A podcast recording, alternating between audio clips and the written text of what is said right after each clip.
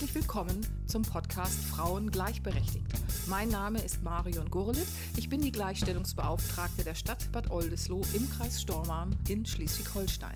In diesem Infopodcast werde ich das Thema Frauen und Gleichberechtigung unter verschiedenen Aspekten gemeinsam mit meinen Gästen beleuchten.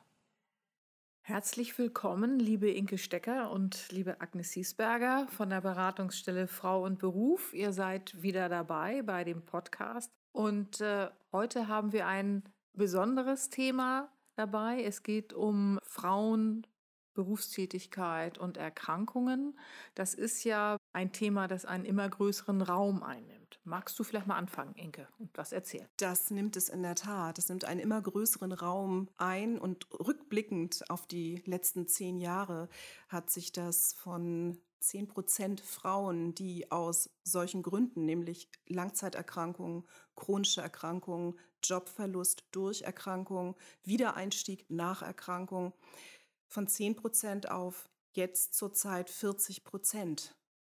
Meine Güte, das ist ja echt eine Menge. Ne? Erhöht. Ja, das ist eine große Menge und wir betrachten das auch mit Sorge. Das geht nicht nur uns so, sondern auch unseren Kolleginnen landesweit. Diese Zahl entspricht dem, was eigentlich in allen Regionen ähm, an Frauen in der Beratung mit Erkrankungen oder nach Erkrankungen betrifft. Die Frauen kommen zu uns, insbesondere wir sind ganz gut verknüpft in der Region mit den Tageskliniken des Sengelmann Krankenhauses. Das heißt, wenn in der Therapie oder nach Abschluss des Tagesklinikaufenthalts festgestellt wird, so jetzt ist die Frau so weit, jetzt kann sie sich Gedanken machen um ihr berufliches Fortkommen, um den Einstieg, Wiedereinstieg, um Möglichkeiten der Ausbildung, Weiterbildung, um Orientierung, dann tauchen die Frauen bei uns auf mit dem Flyer in der Hand oder am Telefon gleich mit der Info, ich komme nächste Woche aus der Tagesklinik und ich bin jetzt hochmotiviert und habe Lust auf ein Gespräch, in dem es um meine berufliche Zukunft geht. Agnes, vielleicht kannst du sagen, was gibt es denn so für Erkrankungen und, und was versteht man auch unter einer Langzeiterkrankung? Ab wann gelte ich denn jetzt schon als Langzeiterkrankt? Ja, als Langzeiterkrankt, ähm, da haben wir letztens drüber diskutiert. Also eigentlich Einige sehen das schon nach den über sechs Wochen, also ab der siebten Woche. Ähm, und andere sehen das erst, wenn es drei Monate oder so ist. Also das ist so, so irgendwie in dem Bereich fängt das dann schon an. Und ähm, klar ist nur, wenn sie halt nach den sechs Wochen noch nicht in der Lage sind, arbeiten zu gehen oder sich auch wirklich auch nicht danach fühlen, dass sie es schaffen würden, dass, dass das zum Problem werden könnte. Und dann kommen, also viele Frauen, die schnell reagieren, kommen dann wirklich auch innerhalb dieser kurzen Wochen schon zu uns in die Beratung und informieren sich. Aber auch wenn sie schon das Bauchgefühl ihnen einfach sagt, so, nee, da will ich nicht mehr zurück, da fühle ich mich nicht wohl, ja, dann, dann haben sie auch den Mut und kommen zu uns. Und andere erst wirklich, wenn es äh, länger sich hinzieht, also Monate oder vielleicht auch schon ein, zwei Jahre manchmal. Und sie, sie aber gerne wieder einsteigen würden nach, nach einer längeren Zeit. Das ist dann nochmal was anderes, als wenn man gerade noch irgendwo drin war und entweder raus möchte und einen Wechsel machen möchte. Also wenn man wieder komplett nach einer längeren Zeit, weil man vielleicht auch eine schlimmere Erkrankung hatte oder länger auch ausgefallen ist, ähm, dann wieder einsteigen möchte. Das sind dann wirklich nochmal äh, zwei verschiedene Themen. Aber es ist ja nicht, nicht selten, dass eine Frau direkt noch, während sie in der Tagesklinik ist, bei uns anruft, weil sie dort ähm, irgendwie einen Flyer von uns gekriegt hat ähm, und äh, sich bei uns schon einen Termin holt. Oder auch Frauen, die wirklich noch in ihrem Arbeitsverhältnis noch drin sind, aber gerade noch im Krankenstand sind und sie merken, nee, das geht nicht. Und das wiederholt sich immer wieder. Das sind immer die gleichen Leiden, die ich habe und ich kriege das nicht mehr hin. Und dann ähm, sind wir dann halt auch manchmal da, um denen zu sagen, okay, wann rechtzeitig aussteigen oder Stopp machen, damit es nicht schlimmer wird. Ne? Weil das heißt also, es hat durchaus manchmal auch etwas mit der Arbeit zu tun, dass Frauen krank sind und aufgrund bestimmter Arbeitssituationen äh, langfristig erkrankt sind und dann sozusagen eigentlich auch eine neue berufliche Perspektive suchen. Ja, das ist ganz oft so, wirklich. Und auch äh, Frauen habe hab ich schon öfters gehabt, die sind im Beamtenverhältnis oder so und die auch sagen, ich kann das nicht mehr. Das wird mir zu viel. Was soll ich jetzt machen? Und die haben ja noch manchmal noch, noch eine größere Diskrepanz, weil da geht es ja um, löse ich den Vertrag auf, ich bin ja beamtet oder nicht. Also das sind diverse Situationen. Ähm, klar spielt das Private auch oft eine Rolle, was die Gesundheit betrifft. Aber wenn, ja, das ist wirklich, ich würde sagen, zu 70, 80 Prozent ist es beruflich bedingt dass, dass die Frauen da erkranken. Also dass die Arbeit die Frauen sind. sozusagen krank gemacht hat. Ja, ja, alles einfach auch zu vereinen, manchmal so, ne? Oder auch bestimmte Situationen in der Arbeit. Ähm, manchmal ist ja auch ein bisschen die Familie, die dann noch, ne, das vereinen, das vereinen, aber ganz oft wirklich die Arbeit. Das ist ja echt eine heftige Geschichte, ne? wenn man sich das so vorstellt und dass es, dass es ja fast die Hälfte eurer Beratungen ausmacht.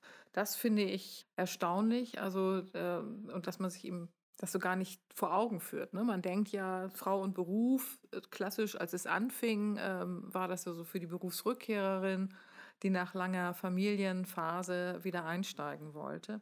Wie muss ich mir das dann vorstellen, Inke? Wie läuft denn da so eine, so eine Beratung ab, wenn eine Frau kommt und sagt, ich kann mir das nicht vorstellen, in den alten Job wieder einzusteigen mit den, mit den gleichen Konditionen und äh, ich bin vielleicht jetzt schon Mitte 50 was rät man denn so einer Frau?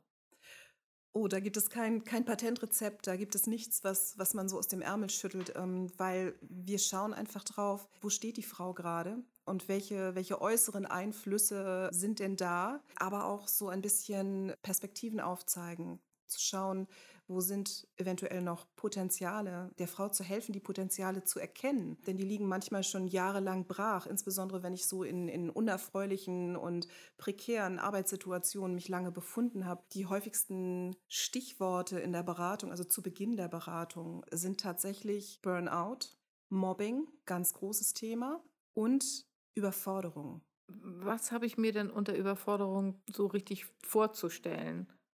Frauen neigen häufig dazu, sich in Arbeitsverhältnisse zu begeben. Also das ist eine Erfahrung aus der Beratung einfach. Nur um tatsächlich zu arbeiten, um Arbeit zu haben, verfügen aber nicht über die erforderlichen Qualifikationen oder sind tatsächlich durch eine Erkrankung schon mal länger raus aus, aus dem ganzen Tagesgeschäft, sind dann ganz schnell überfordert mit all diesen Dingen. Denn vielleicht mal ein Beispiel. Ich habe in der letzten Zeit ungefähr ja, im letzten halben Jahr zehn Speditionskauffrauen in der Beratung gehabt. Ganz unterschiedliche ähm, familiäre Hintergründe, ganz unterschiedliche Karriereverläufe, Alter, aber alle kamen sofort mit dem Ausspruch, ich möchte raus aus diesem operativen Geschäft, ich möchte raus aus diesem Druck, raus aus diesem immer schneller, immer höher, immer weiter und das für möglichst wenig Geld. Anfangs habe ich diese Stelle angenommen, so kommt es dann von vielen, weil ich einfach dachte, oh, wir müssen unser Haus abbezahlen, wir haben Belastungen und ich schaffe das schon irgendwie. Aber als ich dann nach zwei Monaten bei 60 Überstunden war und irgendwie gar nicht mehr wusste, wie, wie, soll, ich, wie soll ich die Nerven behalten, wenn ich nach Hause komme und mit meiner Familie ganz in Ruhe und entspannt äh, irgendwelche Dinge erleben möchte, dann wird es schwierig und dann wird es richtig schwierig. Und das halten die meisten Frauen sehr lange aus, länger als man es eigentlich aushalten sollte. Und die Tagesklinik ist tatsächlich so für viele so eine, so eine Endstation. Also jahrelange Überforderung oder auch nur monatelange Überforderung, das macht was mit einem und das macht einen kaputt und mürbe. Und viele Frauen empfinden dann gerade die Tageskliniken als, als richtigen Gewinn. Also die sind, sind erholt und sind auf den Punkt gebracht, also viele, nicht alle natürlich, und sind schon leicht positiv gestimmt und haben auch Lust darauf, wieder einzusteigen, aber eben nicht unter diesen Bedingungen. Also Überforderung ist nahezu das, das Schlimmste. Und wenn ich mir das jetzt so vorstelle, Agnes, da sitzt eine Frau, die sagt so, ich bin jetzt an diesem Punkt, wo ich gemerkt habe, dieser Job, Speditionskauffrau als Beispiel, das ist nichts für mich. Ich möchte was Neues machen. Wie berätst du die dann? Was sagst du dann, was kann sie stattdessen machen? Also ich sag mal, ähm, sie muss ja auch etwas machen, nicht nur etwas, was Spaß macht, sondern wahrscheinlich auch weiterhin irgendwie Geld äh, verdienen für sich. Also mal angenommen, ich würde jetzt vor dir sitzen und wäre in der Situation. Was würdest du mir dann sagen? Ja, also das ist immer, will ich sagen, sehr individuell, wer da vor mir sitzt. Und da gehe ich drauf ein, auf die Situation. Und ich für mich schaue immer, ist die Frau auch wirklich schon stabil genug? Weil man kann über Theorie reden, aber die Praxis ist dann anders. Und das schaue ich dann im Gespräch, dass ich das erstmal abfange. Ist, ist, ist sie wirklich so weit? Bevor ich sie irgendwo wieder hineindrücke, wo, es ihr wieder schnell schlecht gehen könnte. Und dann, ähm, klar, und dann schaut man halt, was an Qualifikation ist da oder wo ist auch Freude da? Was hat schon immer irgendwie Spaß gemacht? Das, das muss ja auch wieder so ein bisschen Sinn ergeben, um nicht wieder in, in die gleiche Spirale reinzukommen. Und dann schaut man sich natürlich an die Qualifikation, die Ausbildung, die sie hatte und ähm, oder ähnliche Jobs, die man halt mit dem vorherigen Beruf, den sie hatte, verknüpfen kann, ähm, der aber auf jeden Fall andere Konditionen bietet als das, was sie vorher gemacht hat. Und da wirklich nochmal darauf hinzuweisen, dass diese Frau nicht wieder in diese gleiche Falle gehen soll.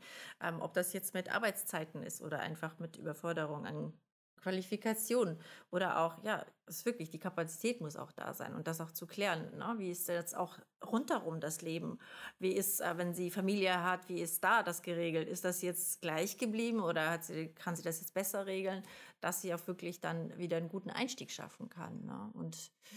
ja, da bemühen wir uns schon, da, die Frauen da irgendwie so hin, hin zu begleiten. Also ihr habt eher so das ganze System, nenne ich das mal, im Blick, dass man dann sagt, es geht nicht nur um, die, um den Beruf, sondern man muss auch schauen, wie ist es in der, in der Familie und was, was hat die Frau sozusagen mitgebracht, also wie wirkt sich auch ihre Erkrankung auf bestimmte Sachen aus. Und dass man dann guckt, ob sie wieder einsteigen kann in die Erwerbstätigkeit und dass man nicht wieder die Situation hat, dass Arbeit krank macht, weil es ist ja wirklich eine erschreckende Zahl, wenn man sich das anschaut. 40 Prozent der Beratungen zum Thema Erkrankungen beziehungsweise Frauen, die Erkrankungen mitbringen und dann aber ja trotzdem den Willen haben oder manchmal es auch müssen, dann wieder ins Erwerbsleben einzusteigen. Das ist ja schon wirklich äh, ein, ein sehr großes Thema. Und es wird sich wahrscheinlich noch mehr vergrößern. Ja, auf jeden Fall. Und das sind ja auch bestimmte Berufe, wie meine, also wie Inke schon sagte, einfach, die das ja einfach hervorbringen. Also man braucht sich auch nur Gastronomie anschauen, zum Beispiel. Das ist auch so ein Beruf, wo viele Frauen dann einfach das nicht mehr mit der Familie vereinbaren können. Das geht einfach nicht mit den Arbeitszeiten. Es hat keine Qualität oder auch im Verkauf. Wenn man manchmal bis 9 Uhr am Samstag arbeiten muss, da gibt es ja auch keine Kinderbetreuung, geht das hinzu. Ähm, also darauf hinzuweisen, uns ist es wirklich wichtig, die Frauen nicht irgendwo hinzudrängen, nur Hauptsache, dass sie Arbeit finden, damit sie wieder überfordert sind, sondern da auch zu geben und sie auch wirklich dahin zu begleiten, damit es passt. Und weil viele Frauen kommen auch, machen sich Druck schon vorher, weil sich irgendwas vielleicht auch noch zu dem in ihrer Lebenssituation geändert hat. Vielleicht ist eine Trennung jetzt auf einmal da während dieser Zeit in der Erkrankung und sie sich Druck machen, weil sie müssen ja jetzt.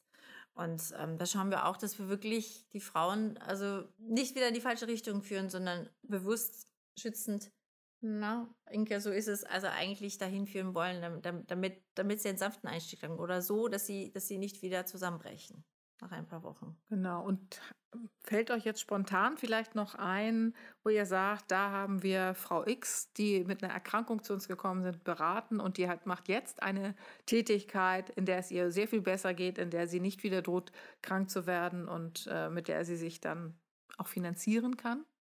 Ja, da habe ich einen ganz konkreten Fall. Und zwar, ich bin wieder bei der Speditionskauffrau, die in der Beratung war, die nämlich jetzt gerade zu diesem Zeitpunkt eine Umschulung macht und die Ausbildung zur Ergotherapeutin.